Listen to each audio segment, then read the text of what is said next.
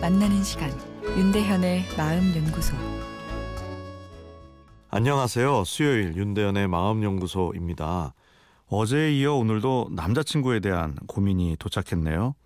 누군가를 알게 되고 함께하는 시간이 많아질수록 더 이해해주고 소중히 여겨주고 싶은데 어찌된 일인지 함께하는 시간이 많아질수록 불만이 커집니다. 이런 행동은 아닌 것 같은데 왜 그런 행동을 하지? 고쳤으면 좋겠다 하는 생각이 들기도 하고 또 그 사람이 무언가를 하겠다고 했을 때 그 사람의 입장을 충분히 고려하지 않고 내 가치관과 다르면 반대를 내던지죠. 예를 들어 제 남자친구는 대학교에 늦게 들어가 30세에 아직 대학생인데요.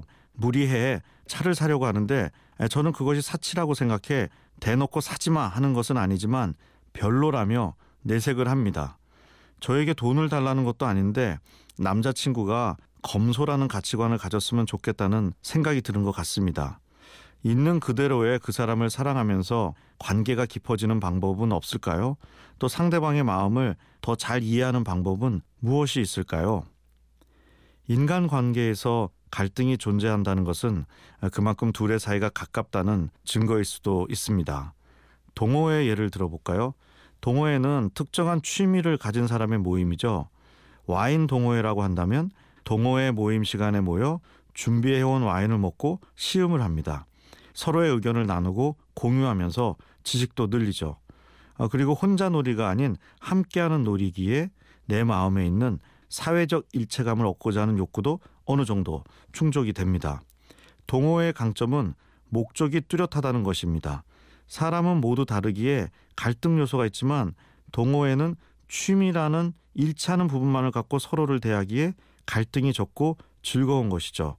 저 사람의 성격이 나랑 좀 안 맞고 사회 경제적 환경이 좀 다르다고 해도 크게 문제될 것이 없습니다.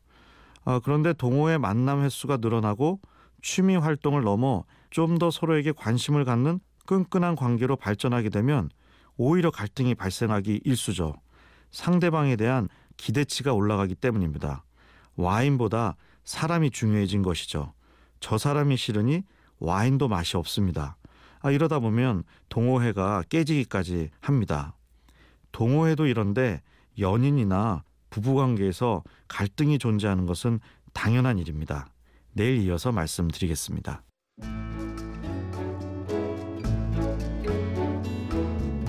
윤대현의 마음연구소 지금까지 정신건강의학과 전문의 윤대현 교수였습니다.